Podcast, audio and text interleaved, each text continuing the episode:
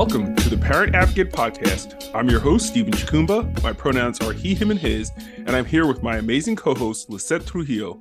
Hello, everyone. Lizette here, she, her, Aya. Each week, we bring you our take on things happening in the world from the perspectives of two parents of BIPOC transgender kids. It's episode 29, Lizette, and today we've got a fellow member of PTEC, HRC's Parents for Transgender Equality Council, and one of our good friends on the show today, Debi Jackson. Stephen, I'm really looking forward to this conversation with Debi. It's going to be so good. Well, let's go. Welcome, everyone, once again to the Parent Advocate Podcast. Let's get started. It's been quite the week, Lizette. What's been going on with you? It's finally sort of winter, but like for y'all, it's like you would equate it to fall, you know? It's rainy, the leaves are falling. It's 58 degrees. It's fucking beautiful. I'm thriving. It's sweatshirt weather. I don't even want to hear it right now. I don't even want to hear it. We had snow the other day, big no. old flakes of snow, and you talk about it's sweater weather.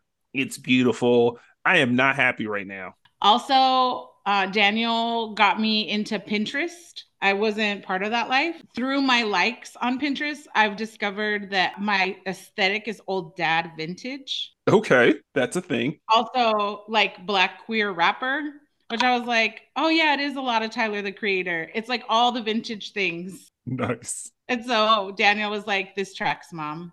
And the other day we were walking at the local park and this old man walked by literally in one of my outfits. And Daniel was like, oh monarch, he's got a Mitchell Ness sweatshirt, you know? I don't even okay. like sports. you I've have a, life, You've got a clear type, apparently, yes. Pinterest has notified me of my aesthetic, old dad vintage. Good to know. Good to know. Meshed with some hip hop. I was I was into it. I was like, it's true. I love all these outfits. What else is going on in our lives? I mean, it's the holidays. Jose and I are working a lot. And while we've had some advocacy things that we've had to work on, and like in the statewide coalitions, everyone's prepping for ledge session next month. I've been sort of like cocooning still, reading, doing my thing, trying to center myself so that I can show up in the world as a better person. So that's it. It's been fun stuff. You know, we got Pinterest, Christmas, and a little bit of joy, which I think we all need when things feel heavy. You're here. What about you? What do you got going on? So, as you know, the dads were released two weeks ago, and there's been a lot of positive feedback for the movie.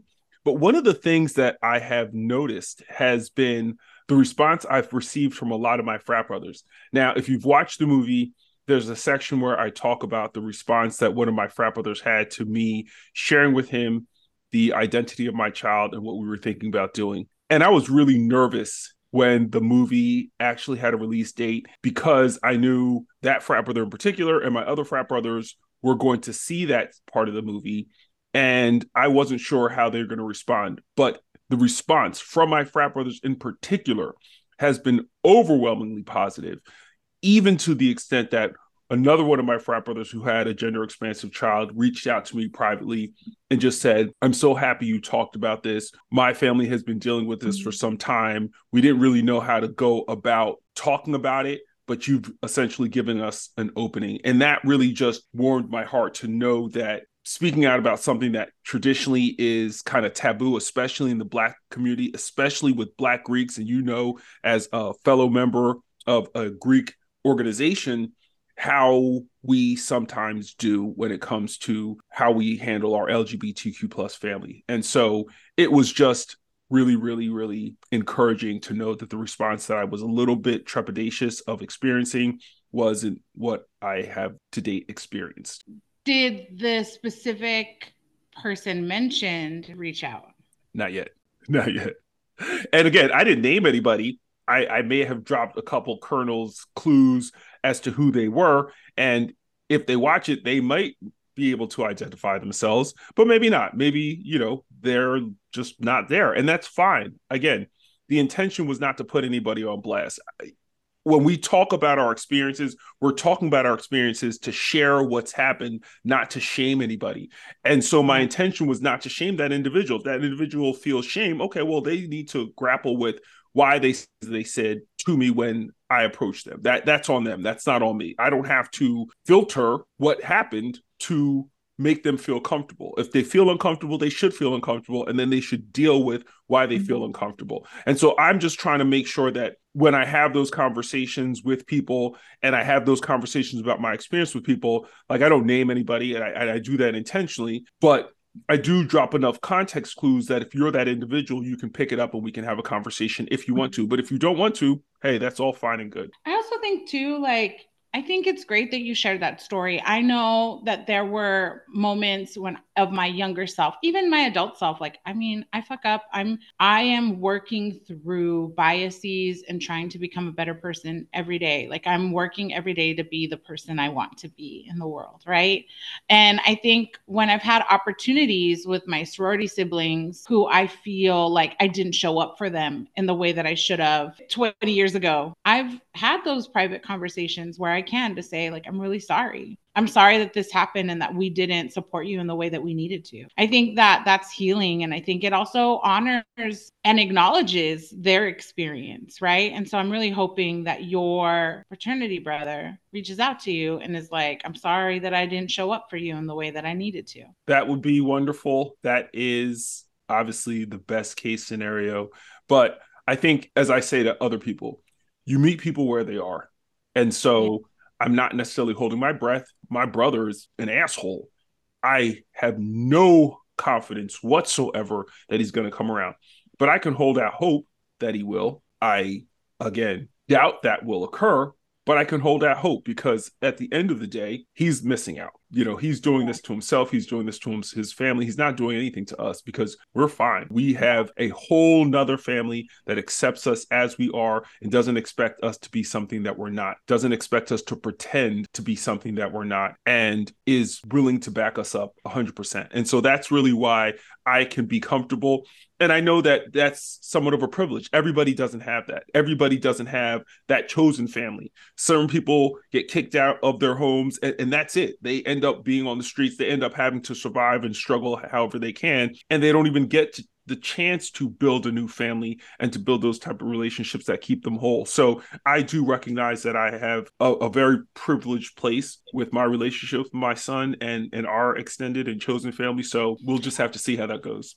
Um, I know this is about you, but I have to share this story real quick. Daniel had this experience with like this classmate at school that was like, I see the pins on your bag. Are you transgender? And Daniel was like, yes. And then the kid proceeded to ask some really inappropriate questions. But Daniel was like, I answered and I also explained, like, I'm willing to educate you in this moment, but these aren't questions that you ask trans people because it's really offensive. And here's why. And so Daniel had this dialogue with this kid. And then, um, you know, they say hi to each other. Daniel's like, it wasn't malicious, mom. Like, I can tell when it's malicious and when it isn't, right?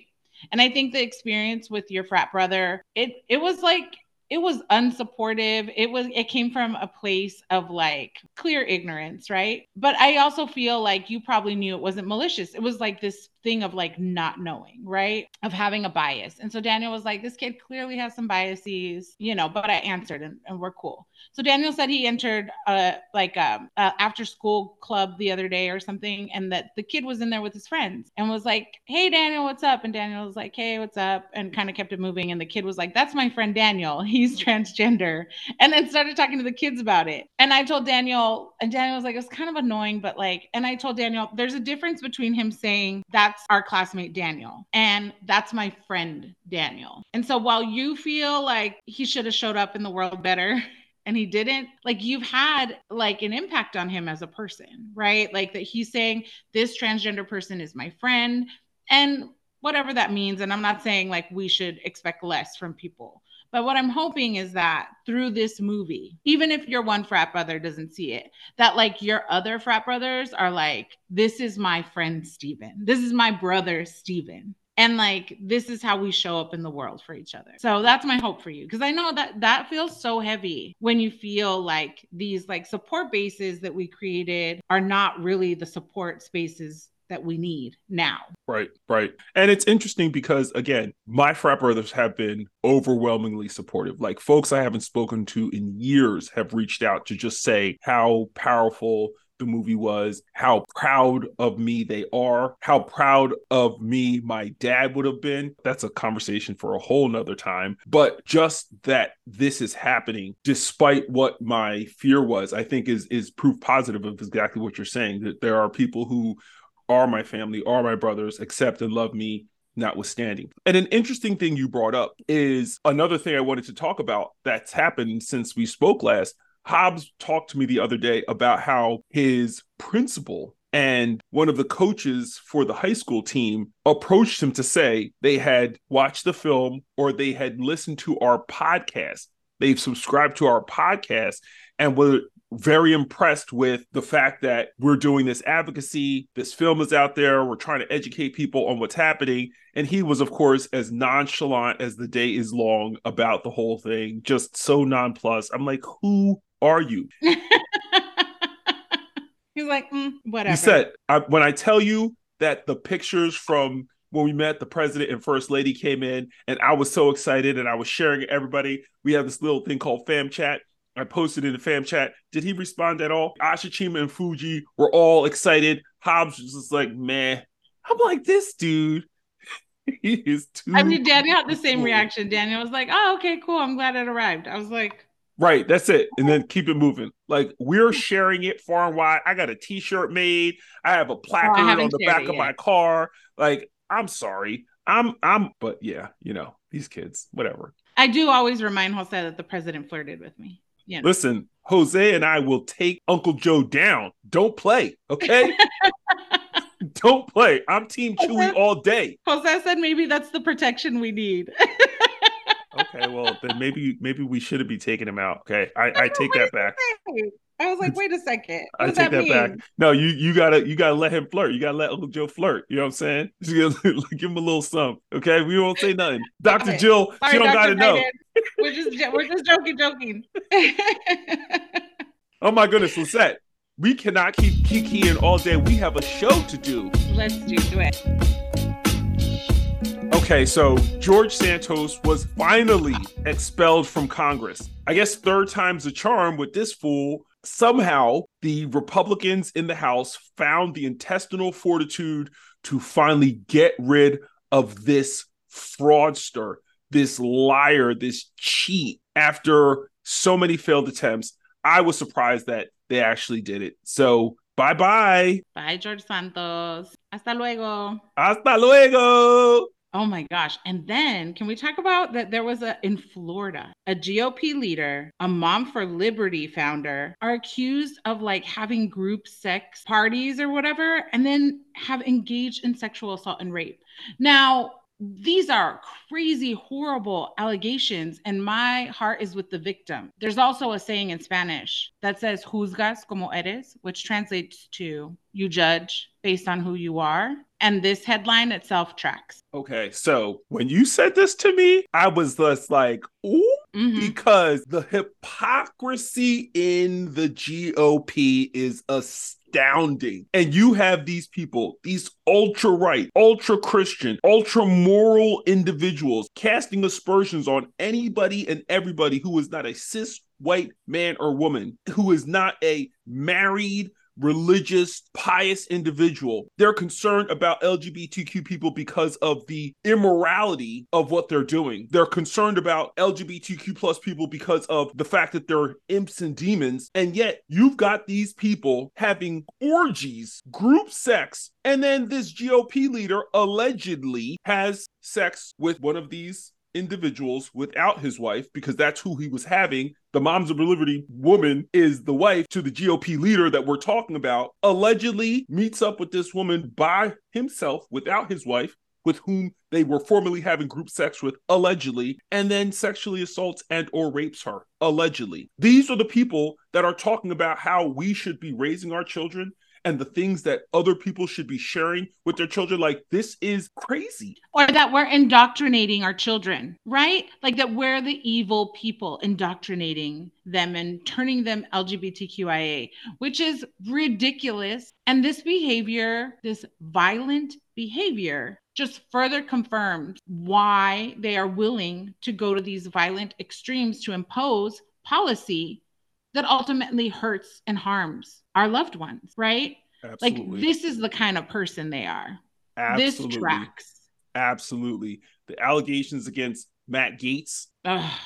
This tracks. And again, we're talking about a particular party that has done the most damage to our society. Mhm. Forget to the LGBTQ plus community because the actions of the GOP towards the LGBTQ plus community has been abhorrent, has been absolutely unconscionable and abhorrent. But if you pull out a little further, you will recognize that the things they are doing are damaging the entire society. Irrespective of how you identify, if you allow these people to continue along the way that they have been continuing, acting in the way they've been acting, our society is going to come to ruin. But people don't seem to even pay attention to what's happening. Well, people have for decades continued to support their churches when scandal and allegations arise. Talk about it. Right. And so, of course, they're going to continue to vote for these people, right? They're conditioned to look the other way. It's and crazy. so it's deeply frustrating. yes, you know, yes, It's, it makes me want to go back to Pinterest and look at other outfits because this is so stressful. When I think about how horribly awful these people are.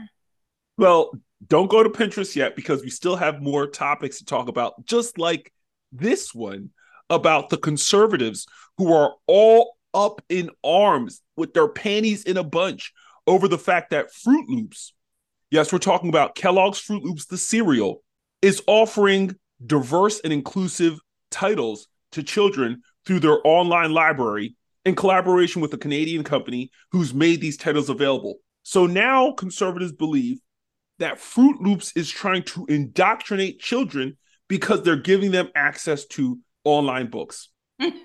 Have you ever heard of anything so ridiculous?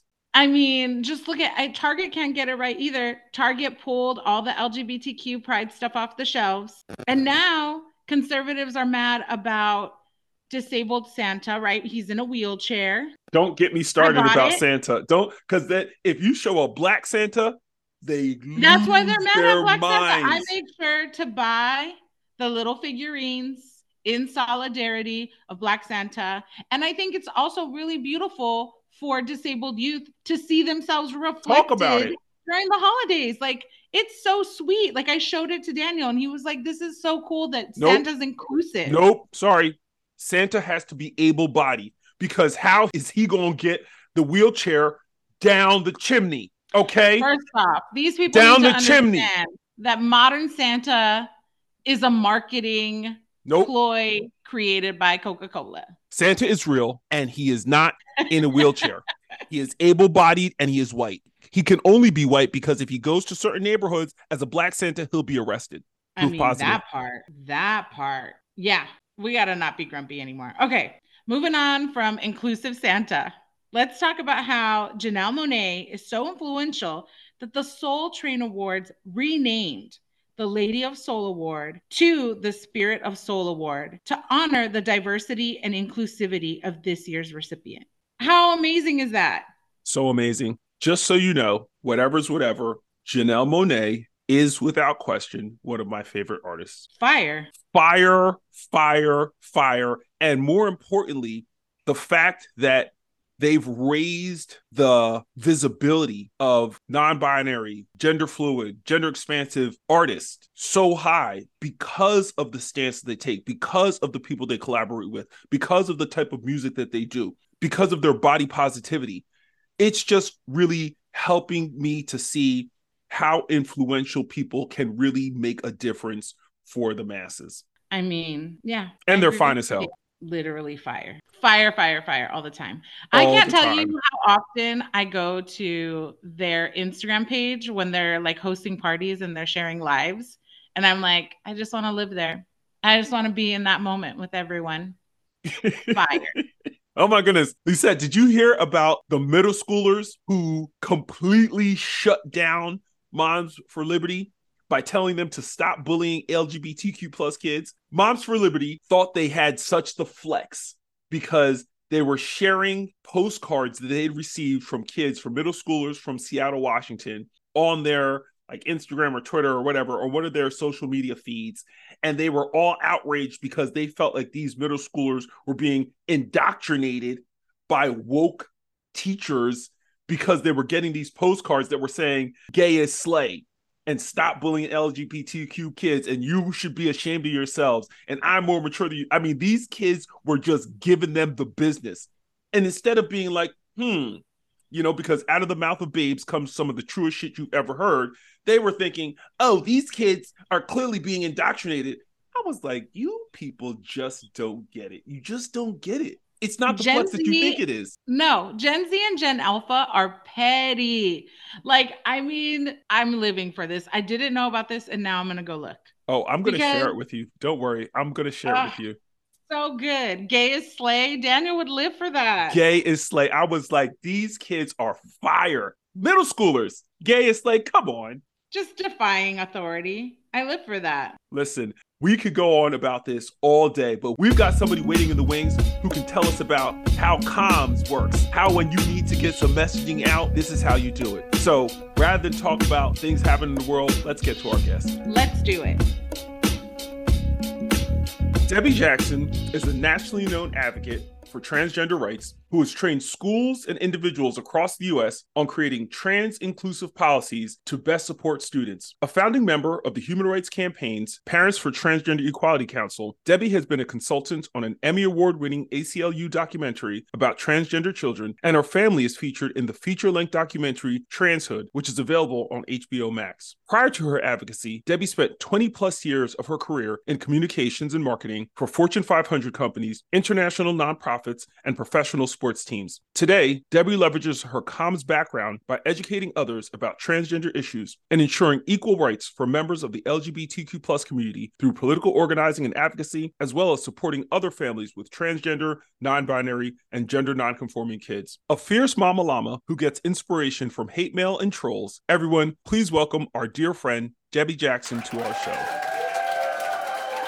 Welcome to the show, Debi. Thank you so much for having me today when we were prepared for the episode, I was looking through your Instagram and I came across a post which I referenced in my introduction of you, and I just have to read it. I love my hate mail. Read that again, trolls. This is a special message for you. I love my hate mail. My first question is where the fuck does all this feistiness come from?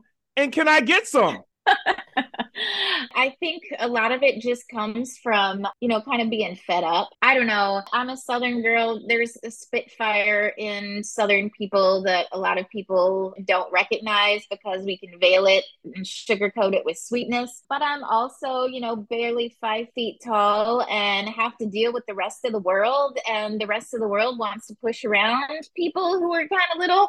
And I'm just not one to put up with being pushed around. So I think there's just some built in feistiness. But as far as, you know, trolls and advocacy too, I think so much of it is because I've just learned over the years that people who sit and type nasty things on keyboards and, and send mail have nothing else to offer. And they're not even creative. I, I'm so bored with the messages after all these years because it's literally the same five or six insults over and over again. And it's not creative creative, but as long as I get fresh mail, I know that we're still out there. People are still seeing our stuff and we're relevant and we're making a difference. So, you know, I don't I don't have to work very hard. The trolls are still helping find the message and share it. So it's it's all good. It's benefits, bandwidth.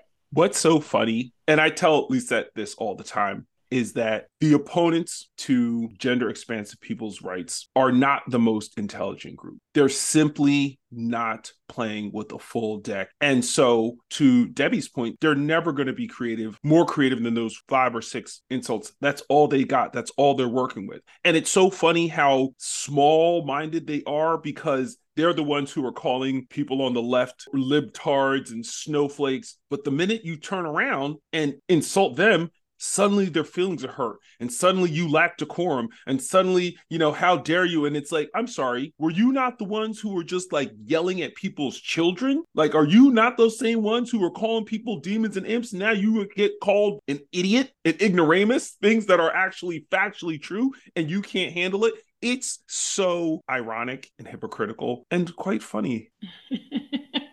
I love that You have been an outspoken advocate for trans rights for years and have been featured on all types of media programs and platforms. But one of the ones that really stands out for me is your appearance on The Problem with Jon Stewart. Was this your experience as well? Was it was it something that shocked you? Was it something that was difficult for you to accept? Uh, yes, it was completely out of my realm of understanding.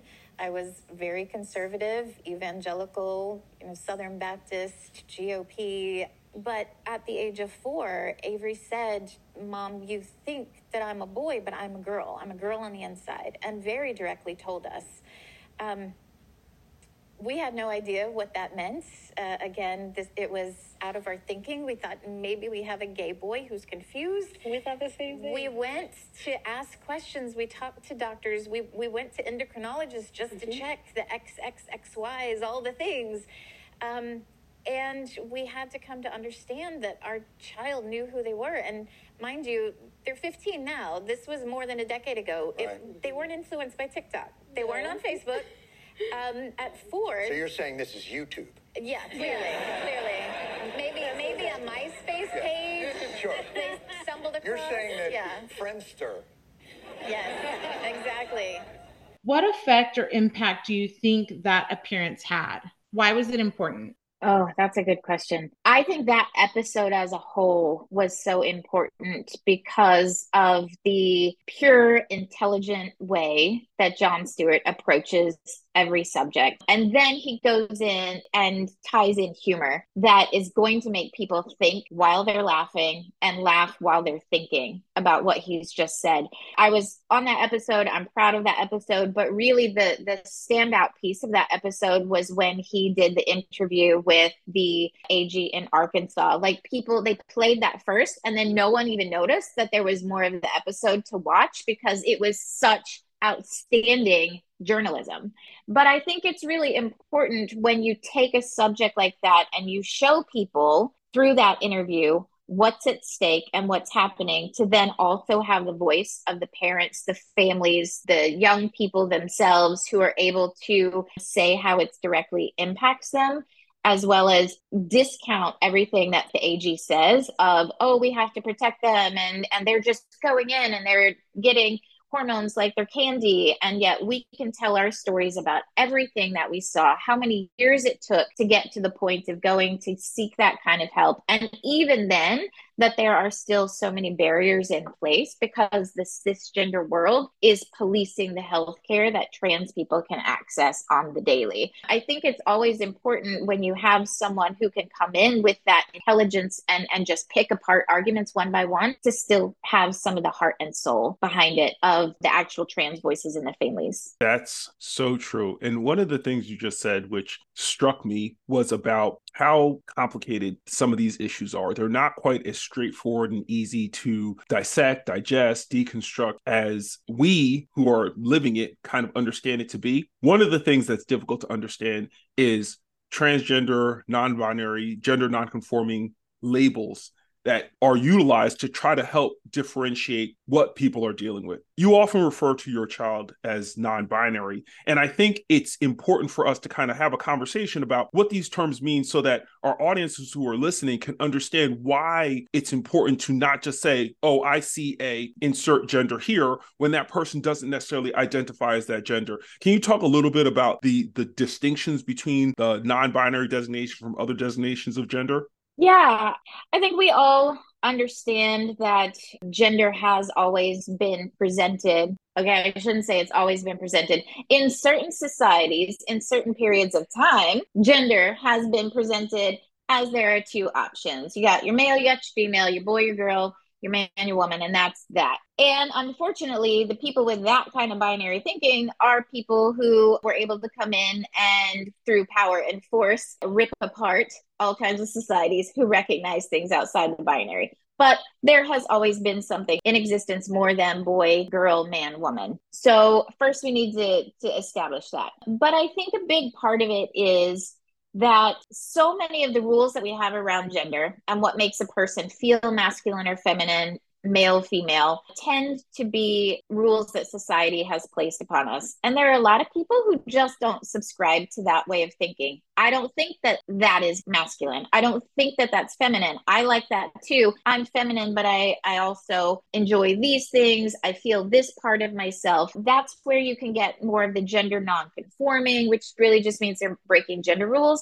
But that can also shift into being non-binary in I don't want the label of either one. Within the non binary umbrella. There are also folks who are gender queer, gender fluid, or agender. And as a good friend of mine says, gender bereft. Like, I loved that there's this masculinity and, and femininity, and some days I feel one more than the other, and I'm going to express it in how I dress and how I talk, and maybe the, the way that I walk that day. And I am so amazing. I can encompass all of your gender and even more. And that's where a non binary person might consider themselves fluid or gender queer. Like they, they are just everything. They are too much. and your gender rules are too much for me. And then there are people who are just like, why do you have gender rules? I don't get it. I don't get why you're distinguishing boy from girl because I'm not those things. And I don't really want to vacillate between trying to be one of those things for you to understand me. I don't have gender. I don't see gender. I don't feel gender. And like I said, my friend calls it gender bereft. It's it's just missing. Like I am a whole me without your notion of gender. I don't need it. And I think that's almost where my kid has ended up over time. So, yes, for many years, people know my child as a trans girl because they socially transitioned at the age of four. And the only two options they had seen presented at that time were boy and girl. And they knew 100% I am not boy. This does not work for me. So they embraced the girl side of things. I used to describe Avery as a transgender tomboy because identified as a girl, but very much had some of those masculine interests and masculine characteristics, but would 100% say, But I'm not a boy. Don't call me that. Don't label me that. That's not who I am. Now they're at that point where they became comfortable saying, Yeah, girl was cool for a while, not where my future is, not where I want to be, still not a boy. I, ju- I just don't play with your rules. I'm not playing that game anymore. I don't have to play that game to exist, so I'm not going to.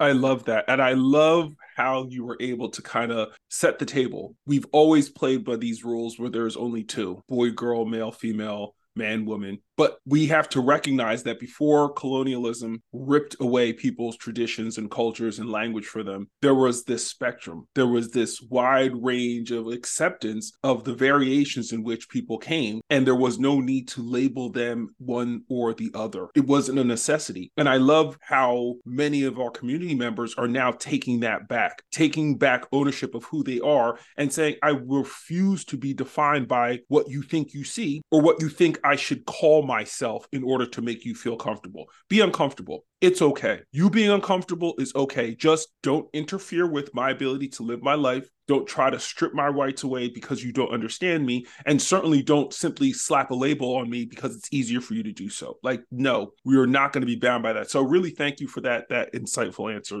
Yeah, definitely. I think it's so important for our listeners to hear about gender in like a more expansive way.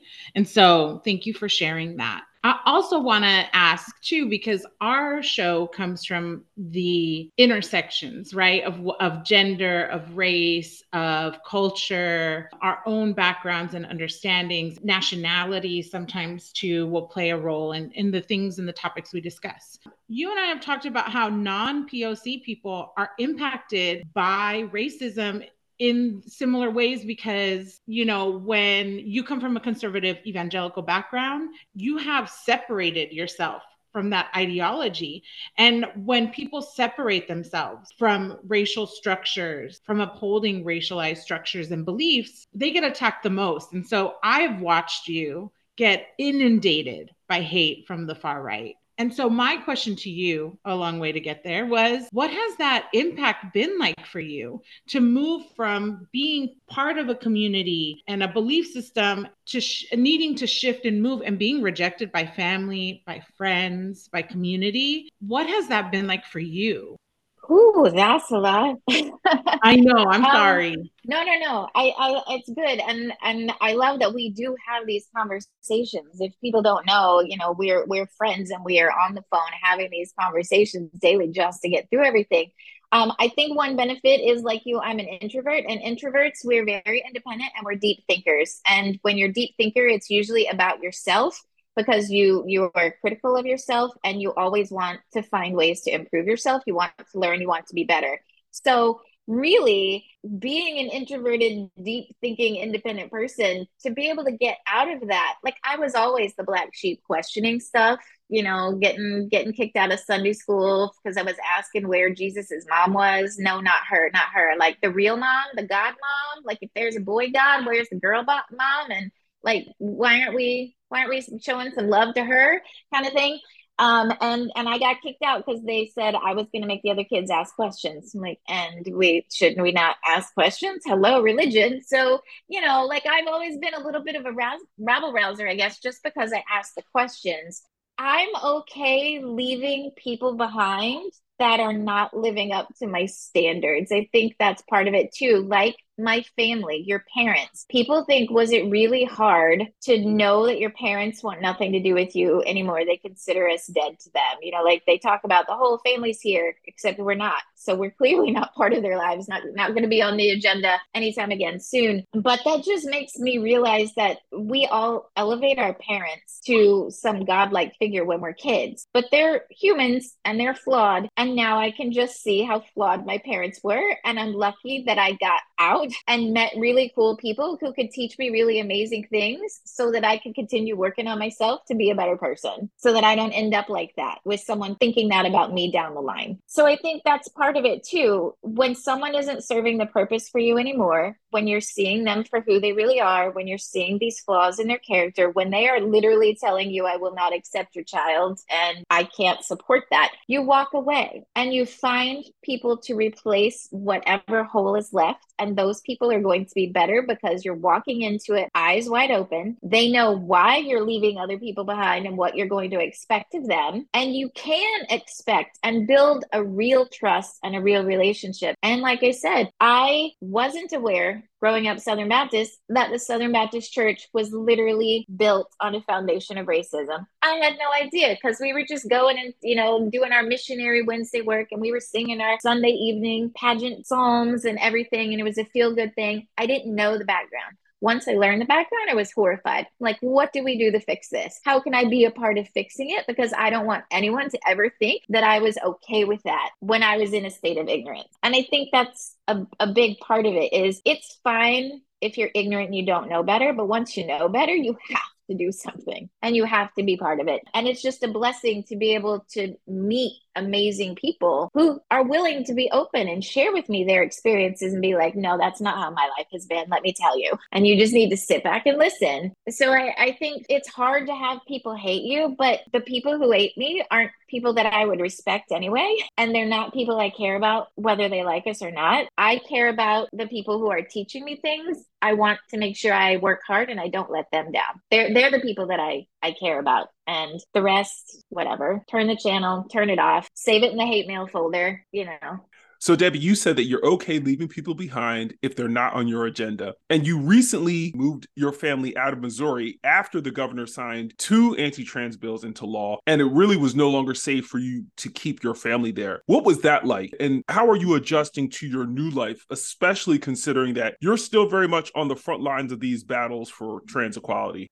Yeah, it's taking time to adjust, honestly. Lizette knows that I'm carrying a lot of guilt around it, and she tells me not to, but I'm carrying a lot of guilt. I swore up down for years, publicly said for years that because we were so visible, we would never leave. We would stay and fight because if we did, what message would it send to the people who didn't have the means to get out, who didn't have anywhere else to go? Um, and it would it make them feel hopeless or that we had given up on on doing our part. But at the same time, you know, that I have to put my kid first at some point. And I feel like for many years, a lot of the criticism I've received is you're so public, that must be hard on your kid. Put your kid first. Well, my kid was always safe at home, knew they were loved, always affirmed, working with therapists, had the chosen family. They were okay. The toll that was weighing on them, the, the thing that was getting to them every single year was how many times we had to drive back and forth to the Capitol. And I don't mean Avery. Avery went a couple of times and had some really traumatic times but just every single week,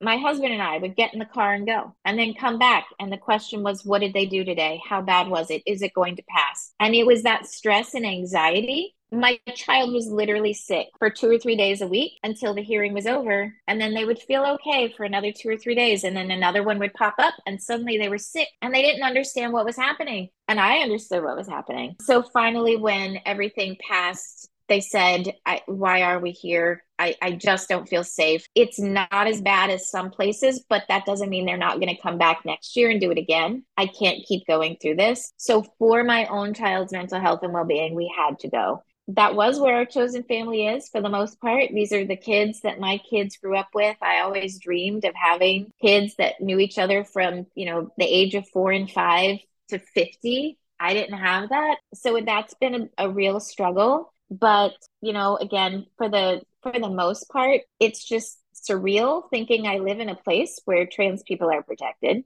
I don't even know what that's like. I don't know how to process that. I'm sleeping better. I can watch the news without feeling my heart just like clench up and, and have chest pains because I know I can turn it off and sit down and focus on that work. But my kid is going to be okay. So, yeah. And then I feel guilty that I can sit back and feel calm while I'm doing the work. But, you know, I think we're all going to feel that because collectively we love all of our kids. So until every single one of our kids is feeling safe and free, we're all collectively going to feel it. So it's just, it's just shifting how I process it every day. I'm so grateful you're in a place where you feel relief. Like I had a friend post a binder that says Bill Tracker 2024. and like I was like I cannot it is too early for this. Like it's just insane.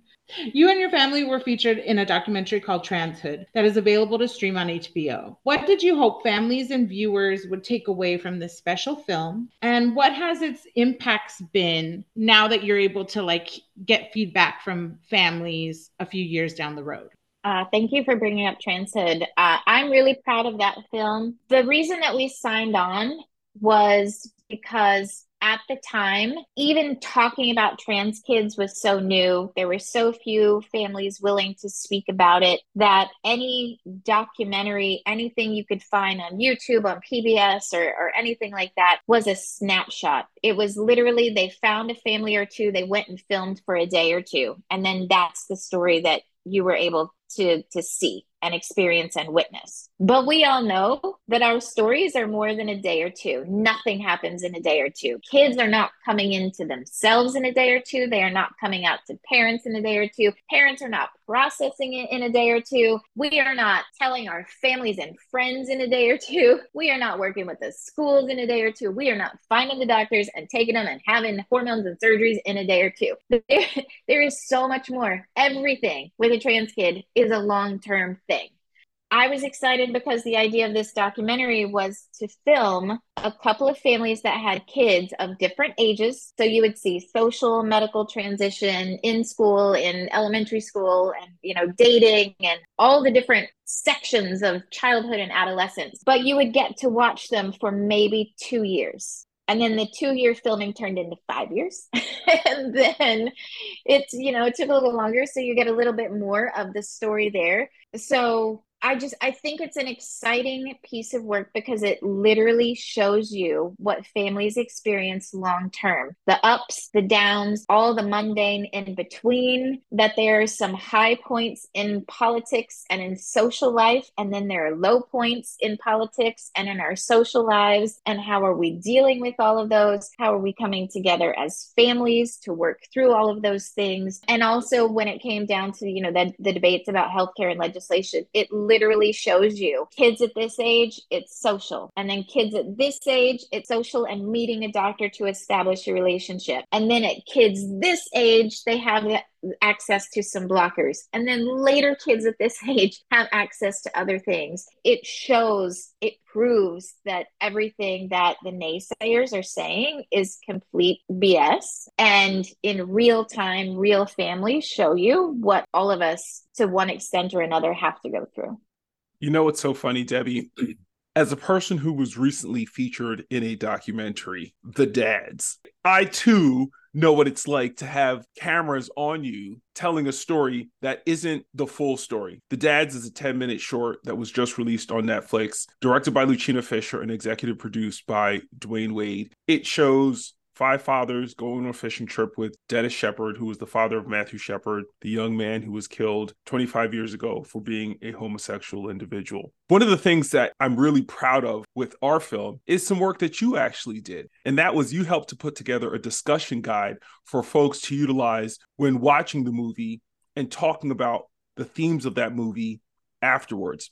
And this is kind of something that you've been doing throughout your career it's just one of the many things that you worked on. Messaging campaigns for local state and national institutions like equality texas and the nea but can you talk about the importance of having things like the discussion guide you created for the dads to accompany movies like the dads and even transhood yeah, um, I think it's important to make sure that we have something that people can use to experience that moment in time further and to, to feel comfortable and confident going out and talking about what they just saw. Some of these things bring up really, really deep emotions for the viewer. It can be confusion, it can be empathy, it can be anger at something they experienced. Anger, not like at the parents or the families, but oh my gosh, I didn't know they went through something like that. I'm so mad. What can I do? So it's almost something that drives them to to need a call to action. Like now, what can I do with all these emotions I have that will go out and make a positive difference for others? So having discussion guides as a way to say, you know, there is more to these stories.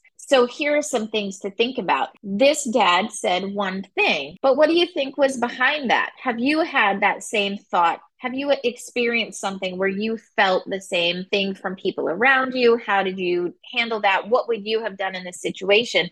Because then it's not just a back and forth where we present a story and then the person takes it in. It allows them to actively participate and do something back so that the next time they hear a conversation about something that feels a little off, it's filled with misinformation, they feel confident in saying, you know, I watched something and then I stopped to think about it. Have you ever thought about that too? And do you really know uh, what you're talking about in the background? So I think just giving someone guidance so that they can say, yeah, I've got all this stuff going in my brain now and I need somewhere to go. But if they're sitting at home by themselves, how do they do that? Well, here's your opportunity. Think about these things, go out and ask those questions. But I will say it was really difficult to create this guide because I know all of your stories so well and I know all the other things that were left out. And I was wanting to push people to talk about those as well. And I couldn't because I didn't have the lead in. So I had to sit and watch every time and be like, if I didn't know Stephen and I didn't know the rest of his story, just going by what he's saying here, what can I get to people? So, yes, there should be guide number two when there is uh, the dads too, and we can take those things and expand on it because there is more to say and more to talk about and more to question.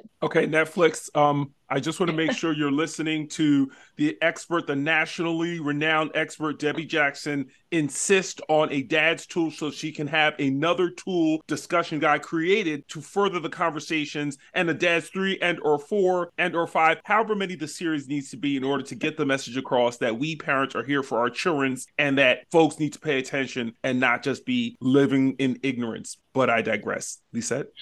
So I just want to gush Debi and say like that work is so important and it's like invisible labor that people are like oh I found this online they don't know who did it they don't know who spent the time on it and I just wanted to gush on that cuz it's it's life changing for people who feel lost so thank you for those years of work. For folks who don't know, Debi is quite honestly the bomb because when you're seeing things that HRC puts out, when you're seeing things that Equality Texas puts out, when you're seeing things that the NEA puts out, you don't understand the amount of work that has gone on to come up with these succinct bullet point, these one pagers, these reference documents, these resource documents, you don't understand the amount of work that has gone into them. I know Debi has been chasing the dads around and chasing me around to put together this information. And this is one person chasing around like a dozen people to try to put these things together that ultimately make their way into the hands of other families who absolutely positively need them. And so I just have to echo what Lizette said. Y'all can't see me, but I'm putting up one of those hand hearts so that she knows that she, we have nothing but love for her. And now here's an actual question to accompany that long diatribe that Lizette and I were just on did you come to the realization that these things, these resource documents, these types of tools were necessary because of the lack of existence of those tools in your own journey? 100%. 100%. Actually, one of the very first things I did, which I've never really had time to go back and update because I got busy with all kinds of other things since, was to create a website for myself and it was because I was having to dig around online so much to find the answer to people talking about the bathroom question. And I had to find questions about, you know, is it safe to to put a kid on blockers. And i had to find the questions to the at four years old is this really a phase? How could a four year old know? Because way way back in the day yes no one was talking about this. Avery socially transitioned in 2011 i was looking at resources before that and they were so few and far between that i would just like bookmark all kinds of things and then i would need to go back and find them and i would lose them because i'm bookmarking other things at the same time so I created a website essentially just for myself that gave me a quick place to put all of these little things in tabs. I haven't really kept that up to date over the years because so many resources started coming out, and there were websites created by organizations who had whole teams doing it. And then, like you said, I started working with HRC to help get the parent council off the ground. And, and every year we have new iterations, we have new goals for the parent council and some of these resources that we put together through all of that work, as well as working with the NEA. That's really one of my big passion projects. We were not supported and affirmed at schools. Um, that's why I had to leave my career behind and I had all this free time because I had to homeschool my kids. And I wanted other families to not have to do that because it was a struggle. So I wanted them to be supported when they went into schools. I started just talking with local schools and from there got connected to school districts, to uh, state NEA and then the national NEA, and um, was able to say, this is what we did not get from schools and educators, and this is what we really needed and what families are saying they need now. So I'm passionate about that work because one educator can impact so many kids. If a kid isn't supported at home, think about how many hours they are sitting in that school every day and they have people there and resources. And that's why they are attacking the school systems. And Lizette is brilliant about explaining why these organizations come in and attack public schools specifically. I'll leave that to you so you can go into that on another show at some point. But yes, there there was no one great centralized resource and now there are thousands and then it makes it more difficult to dig through because a lot of those thousands are the same thing just copied and pasted and they're repetitive and then they're not really digging into those issues like how do i get my kid to launch? Y'all have just been over here talking about bathrooms for five years. You're, you're now obsessed over puberty blockers. I need to know how to get my kid out the door and know that they're going to feel safe. So yeah i think as we all learn and evolve and as the world changes around us the need for different types of resources changes. And there's never going to be enough resources out there. So we all have plenty of work to do and plenty of things to to keep ourselves busy. And your listeners could leave in the comments what the questions they have and what resources need, and then we can figure out a way to get those things put together. I know divorced families is a big one and how you deal with one affirming parent, one non affirming parent, as well as the transitions now from one state to another and what that does to you mentally, emotionally, and how are we helping our kids and support them with those changes. So there's a million ideas of other things because they're all questions we still have. There still is no guidebook that any of us could use to get all of our kids through it. We are the guidebooks, we are the ones living it. And I think that's why it's really important important that we can collectively work on these resources too. What do you want families of TGNC youth to do and or know as we look towards another really intense legislative session and election year? Oh, I want families to start preparing their coffers of emotional support because once it gets heavy, that's not the time to figure out, oh, I need somewhere to reach out. Like, do it now. It's going to be heavy. So start figuring out what it is that is self care for you. Find those people, let them know, I'm going to need to lean on you. I'm going to need to talk to you. I'm going to need to call and cry. Make sure you have your therapist lined up. Like, you know, some of that self care stuff, but you need to do it now. But also, I think it's important for parents to really pay attention. And you can't just pay attention to your mainstream news because they are not covering this. You need to be following your LGBTQ media. You need to be connecting with your local, your state, and your regional and even national LGBTQ organizations. There are equality organizations almost everywhere you go. You could trip over them finding them. You need to be connected and tuned in, get on their mailing lists, throw some dollars at them. They're doing really hard work. They're doing the work that's on the ground that's going to stop these things if not stop them, prevent them from being as bad, finding ways to get in with the people who can make a shift. So support all of your local organizations, but can get, get connected with them. I have seen over the last four or five years as these bills have been getting worse and worse and worse and spreading from two or three states to like 40, 42 that had bills, anti LGBTQ bills introduced this last year. Because, yes, even the good, safe states have those bills get introduced because they're bad, bigoted politicians who want to use our kids in every single state. But you need to pay attention to what's happening, get involved, because I, every single year, see a parent in a panic that say, oh my gosh, this bill has passed. Our principal at school just sent out an email or we our doctor's office called and canceled and i don't even know what's going on. Or my teenager came and told me this is happening and i don't believe it. What do you say?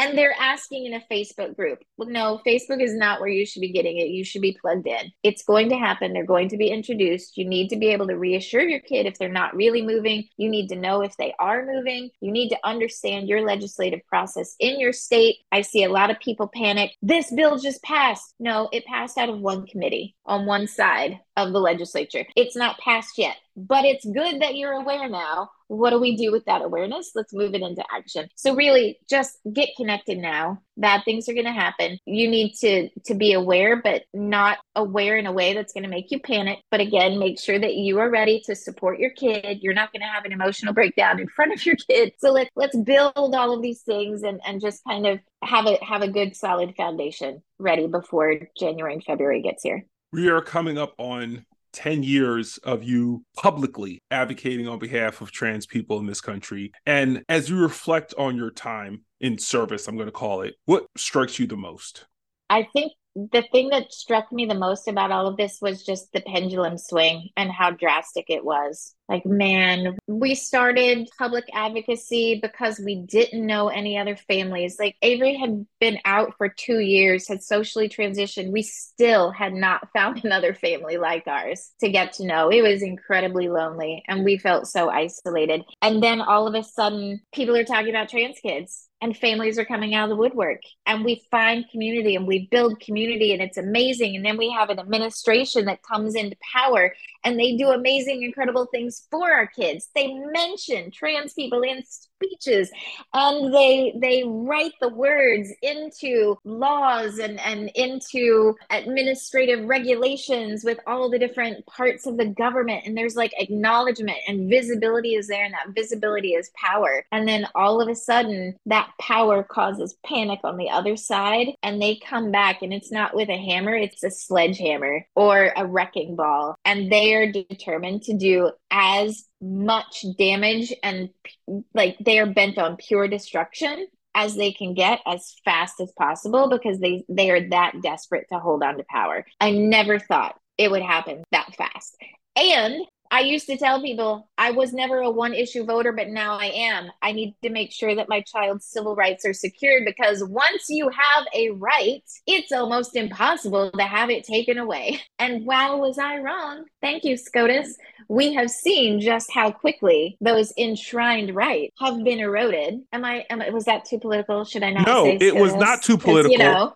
it was not too political, especially when you can buy SCOTUS. When you can buy SCOTUS, you can take away rights. Believe that. because that's what we've seen. We've seen the trips the boats, the houses, the lavish lifestyles that these supposedly impartial Supreme Court justices are living. And now we're watching reproductive rights go away, voting rights go away, human rights go away, all without a thought towards precedent and stare decisis. It's like, mm-hmm. please, you can say it every day this week and twice on Sunday. A thousand percent. Because it's true. Yeah. If you could give parents of trans and non binary youth three pieces of advice on how to support their kids, what are those three? Oh, that's like the hardest question ever. Out of all these other intense ones, that one's hard. We shouldn't have to have three pieces of advice. It should just be basic. Love your kid and trust that they know who they are. Like, I, I mean, it, that's really what it comes down to. Love your kid. Trust that they know who they are. They are not a mini me. They're not supposed to be a replica of you. Yeah, we all have the ideas of what our kids going to be when they grow up. We all fantasize about it because it's just human nature. We daydream, we imagine. But none of that is necessarily what they want. Even our own imaginations about our own lives change periodically. We wouldn't want to be locked in to what we were thinking we wanted for our lives when we were 22, maybe even 32. So, you know, we certainly shouldn't put those expectations on our kids. So it it should be easy. Love your kids and trust that they know who they are. That could change, it could vary over time. Your job when you love them is to be there with them as they figure it out, as they try out that new name, as they see if non binary pronouns work for them. If they take a risk and they want to wear that skirt to school and they know that it's against dress code, but they think dress codes are stupid, you know, like go ahead and trust your kid and figure out who they are so they can be the best version of themselves, not of you, not of what you thought they were going to be or who you think they should be. Our job is to support them. And that's it. And if you let go of everything else, that's a really easy job. I know a lot of parents get into the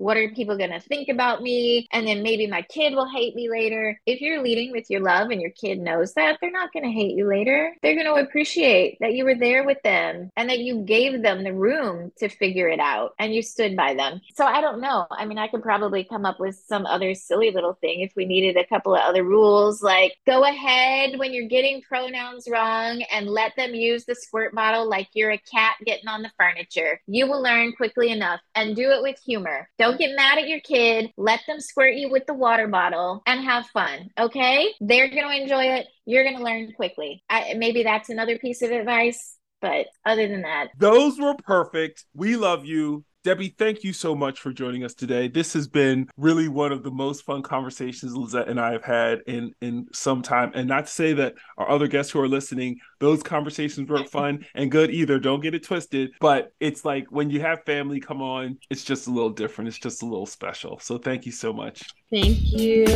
We love you. Thank you. Love you too, family. Oh my God, that conversation with Debi was so great.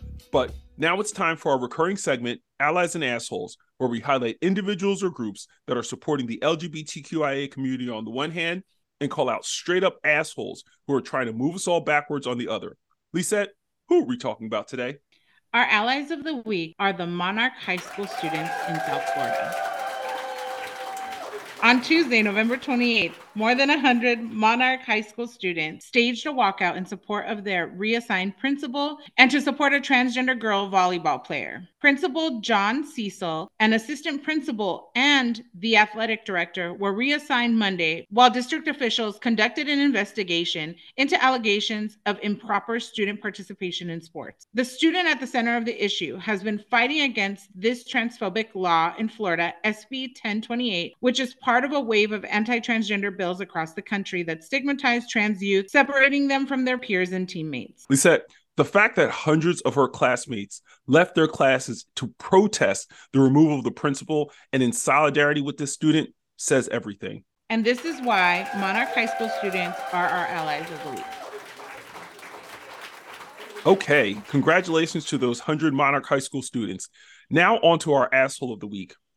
Our asshole of the week is Senator Ted Cruz.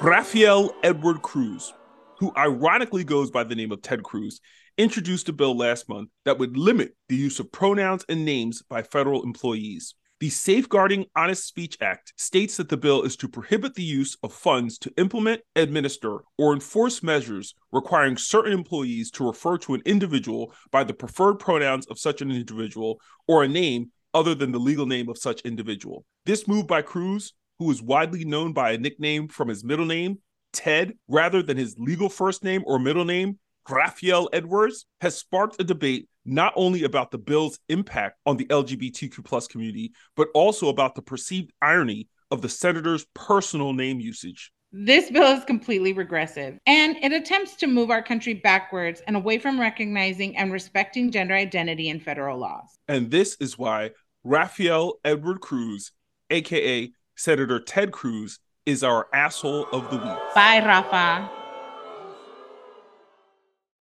I want to thank today's guest, Debi Jackson, for joining us today.